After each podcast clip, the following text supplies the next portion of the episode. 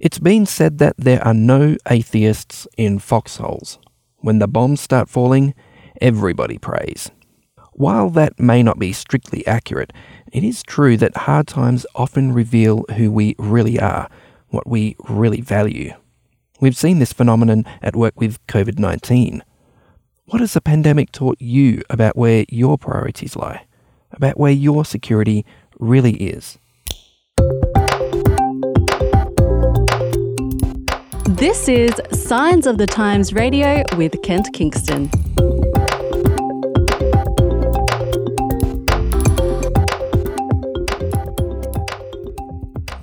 It's fantastic to have you with us uh, this week for another episode of Signs Radio. On Skype with me is Mark Hadley, who's written a great article in this month's Signs of the Times magazine, the, the August edition. it turns out quite optimistically titled, After the War is Over, looking at COVID and the aftermath and what we've learnt. But does seem awfully optimistic right now, doesn't it, Mark? Or it August over? No, I don't think so. no, but I think actually the way the article's pitched, it's probably still going to be relevant when the war finally is over.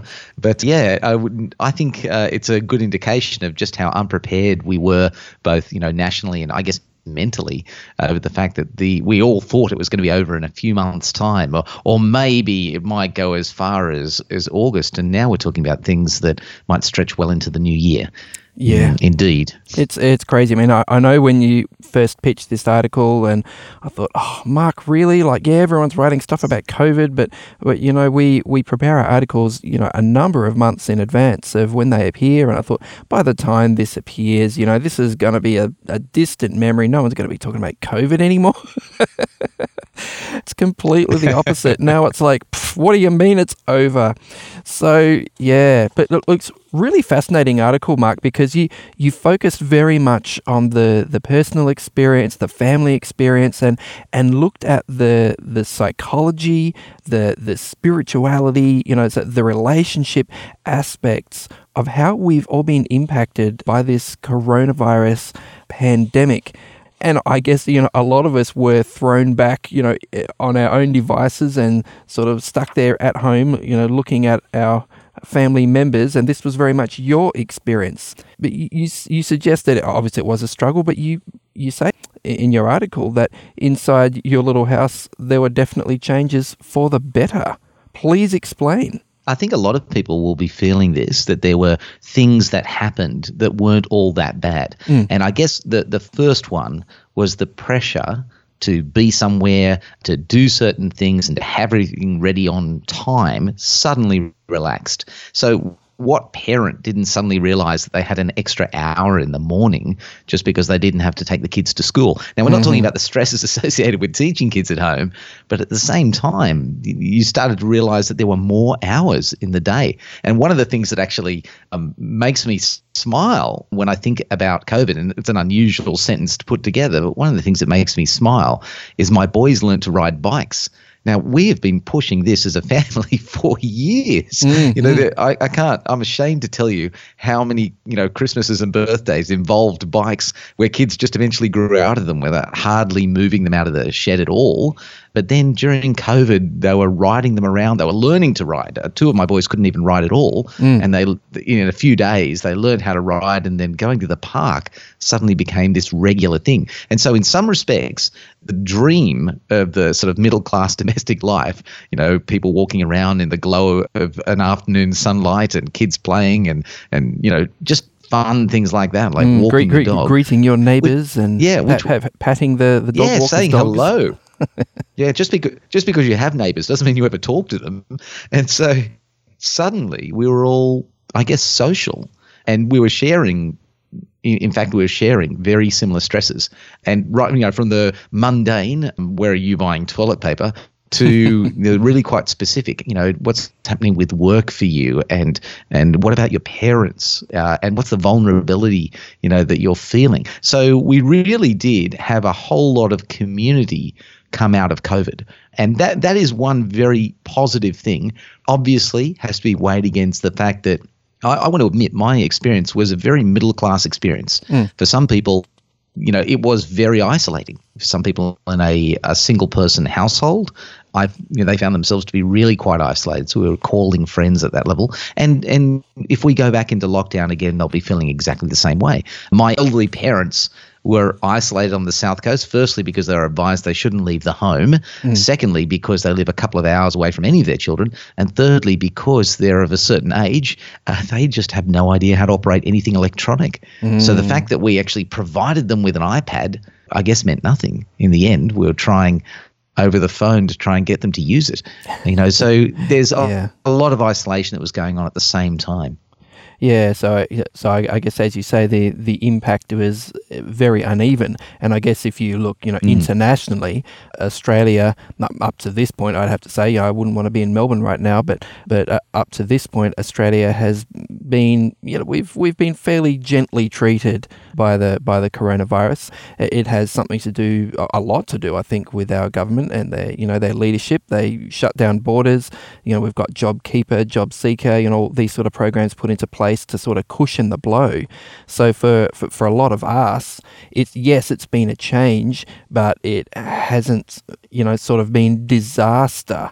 Maybe in some industries, but you know, like you say, if, if you are a, a, family, you, you have a job that you didn't lose, maybe you already work from home a little bit, your, your relationships in that family were relatively positive to start off with rather than fractious, then yeah, you, find yourself using the sentence that you, you say that you and your wife did, you know, let, let's play this game, you know, I don't want COVID to end because, you know, and you came up mm. with all, all, sorts of reasons why you were actually enjoying it, which seems perverse, but I get yeah. it. Yeah, yeah, not the least of which is I didn't have to answer telemarketing calls. But at the same time, I was reminded, even as I was, you know, thinking to myself, gosh, there's so much time now, and and I'm not bothered by these 4 p.m. calls and the 9 a.m. calls and the midday calls you know, on your publicly listed number, I was remembering that those call centers were probably being closed down in, in India and other places for very sad reasons. Mm. But but I want to push back on something, Kent, because in some respects, Australia has been, you know, very blessed. You know, there's not much that we've actually had to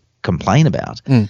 But on the other end, there's there's whole fault lines that have been revealed in our society that I think actually we are being tragically affected in in in a more of an emotional, you know, psychological and spiritual way mm. that we never expected would come on us. Let, let me give you one illustration. There's a you know, I'm sure most people are quite used to the term now Zoom fatigue. Oh, the yeah. idea that all of that communication via screen was actually, even though we had lots of opportunities to communicate with friends, you know, we did social catch ups, and many people did church services and Bible study groups.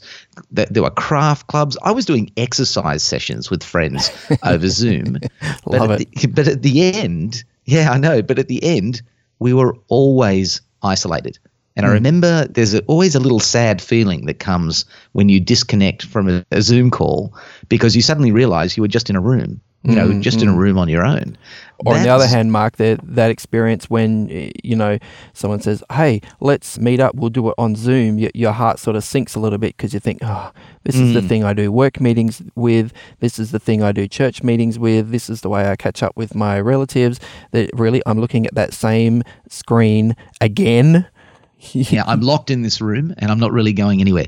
And in fact, actually, I mentioned this in the article, but cyber psychologists, you know, have been looking at the effect that the pandemic is having on people via because of their dependence on video calls and things like that. Mm. And people are actually getting quite stressed and anxious because we have the sense that we have a relationship, but we don't actually have contact. For a start, there's so much communication that's lost just when you're looking at somebody, you don't have any of the visual cues. You don't have that sort of three dimensional feel or their presence. Mm. And so, even though your brain is telling you, I'm communicating with somebody, your psyche is not actually receiving the benefit. So, we've got that, that dichotomy, that tension that's setting up inside our brains, and it's causing stress and it's causing exhaustion. I mean, who hasn't actually spent half an hour talking to a great friend on Zoom and then coming away feeling not enlivened, but exhausted by the process of actually talking to them. Mm. And that virtual distance, you know, has meaningfully affected us as people. And that's only one small illustration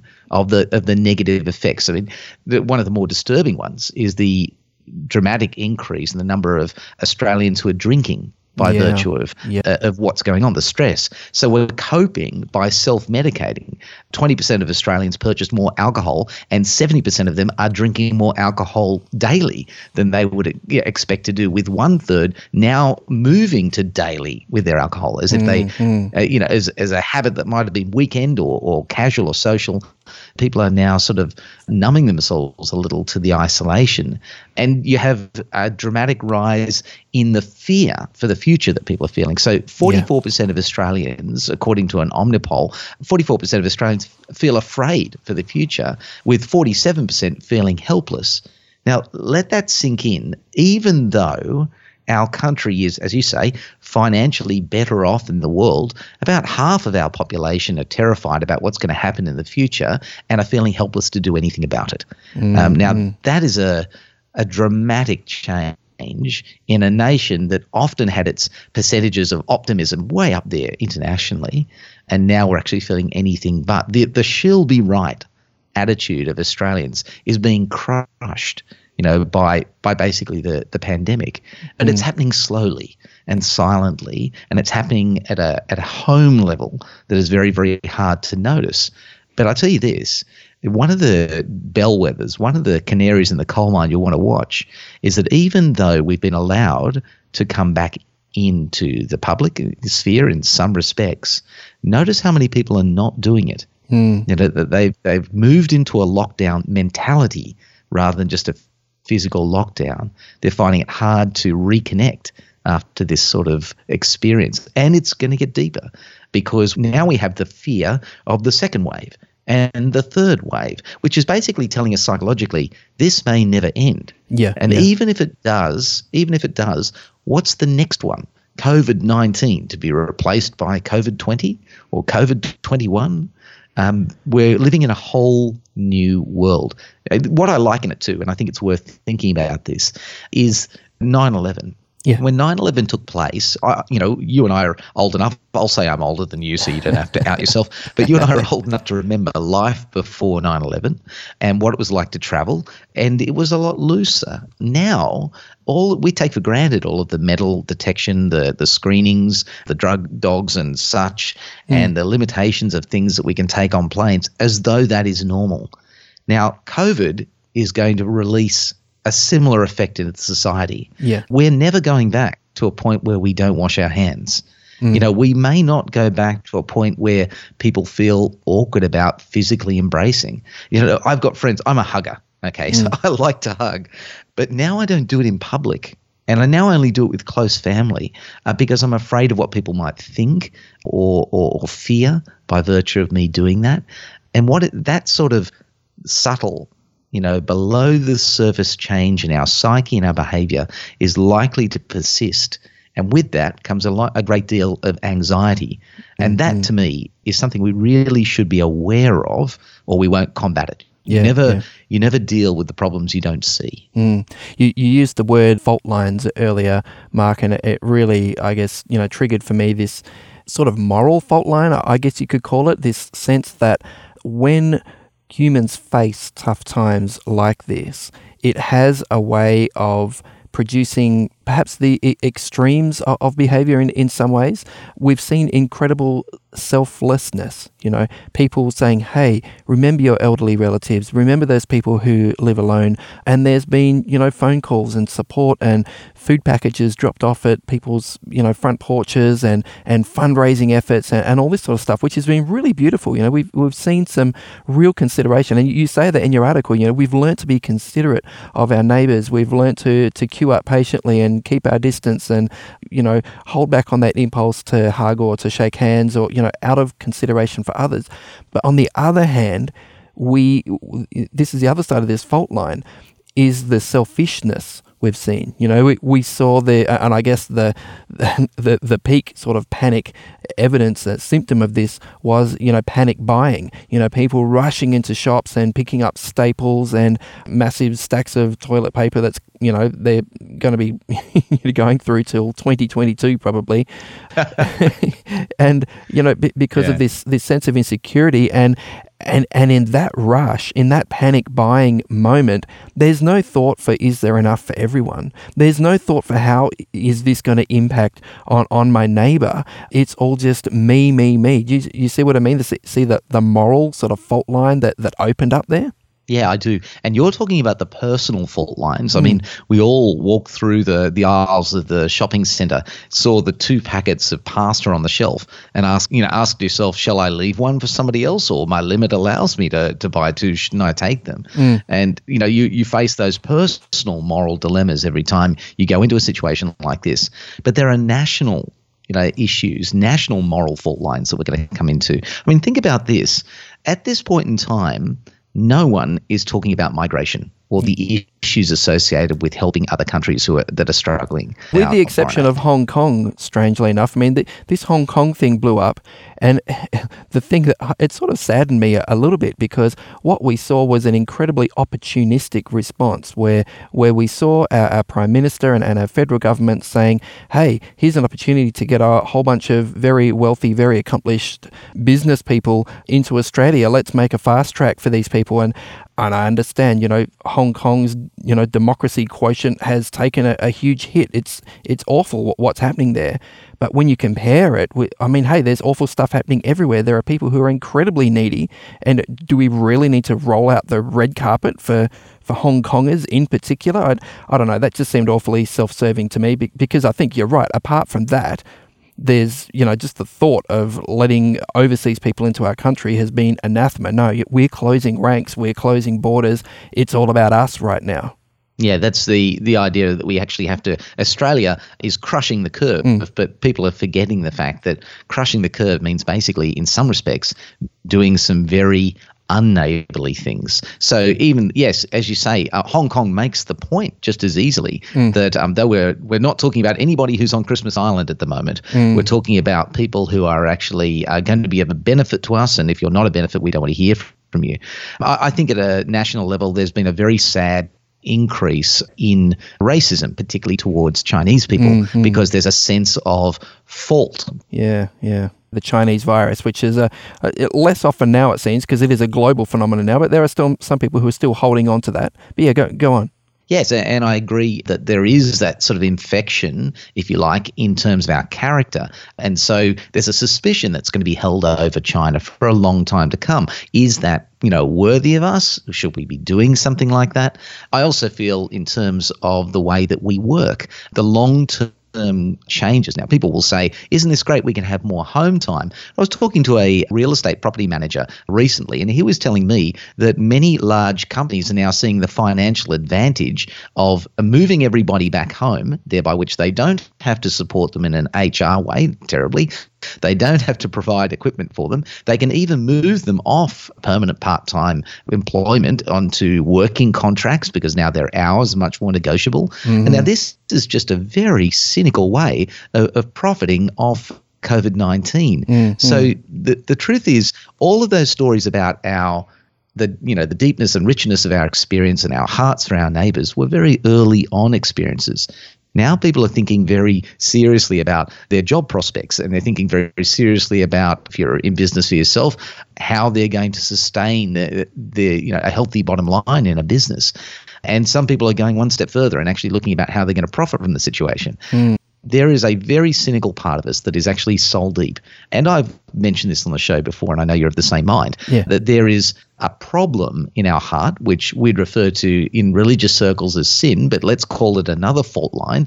Where in which we are always going to be biased towards ourselves, you know, and so we're only going to find more fellowship, if we like, uh, or more relationship in this crisis if we start to value others above ourselves. Mm-hmm. But if we just value ourselves, we are going to operate in smaller and smaller circles. We're not going to have that sense of neighborliness if it comes down to a choice between you or me. Mm. And that's a very sad position to be in. Thousands of subscribers enjoy receiving Signs of the Times magazine in their letterbox each month. But that's not the only way Signs magazine is distributed. Around Australia and New Zealand, various not for profit groups are making signs available to their communities absolutely free. We're talking local food pantry charities, campgrounds, op shops, and other places where communities are connecting. If you believe in Signs of the Times and the messages of Bible truth, good health, and the hope for the future it contains, why not partner with us? A regular donation of just $20 a month translates to more than 130 magazines per year in the hands of new readers. You can either give more or you can give less. It's up to you. To donate to Signs of the Times Community Connection projects, visit signsofthetimes.org.au and click the donate button. That's signsofthetimes.org.au. And now, back to this week's episode of Signs Radio with Kent Kingston. Mark, you, you quote Jesus Christ in your article. Uh, he said, Where your treasure is, there your heart will be also. How and and you sort of link this back to this whole sort of COVID nineteen situation we're, we're facing. How how does that connect? Well, I mean, the thing is, if your life is built on you having enough toilet paper and enough of everything, you know, that you need to keep things going physically. If that is actually going to be your focus, then that's your treasure. And your your life, your heart is going to follow that treasure. It's going to seek after it. I mean, if we know where a treasure is, we go and we try and get it. Mm. And the truth is that if our needs are just focused around ourselves, then we're going to find ourselves just pursuing selfish gain. If, however, you actually have a larger picture, and I would say a healthier heart for one that's actually big enough to see it, to embrace others, to put others before yourself, to see the bigger picture that in fact actually we're living in a world which is passing away, and we've got to actually look for an investment in one that's not.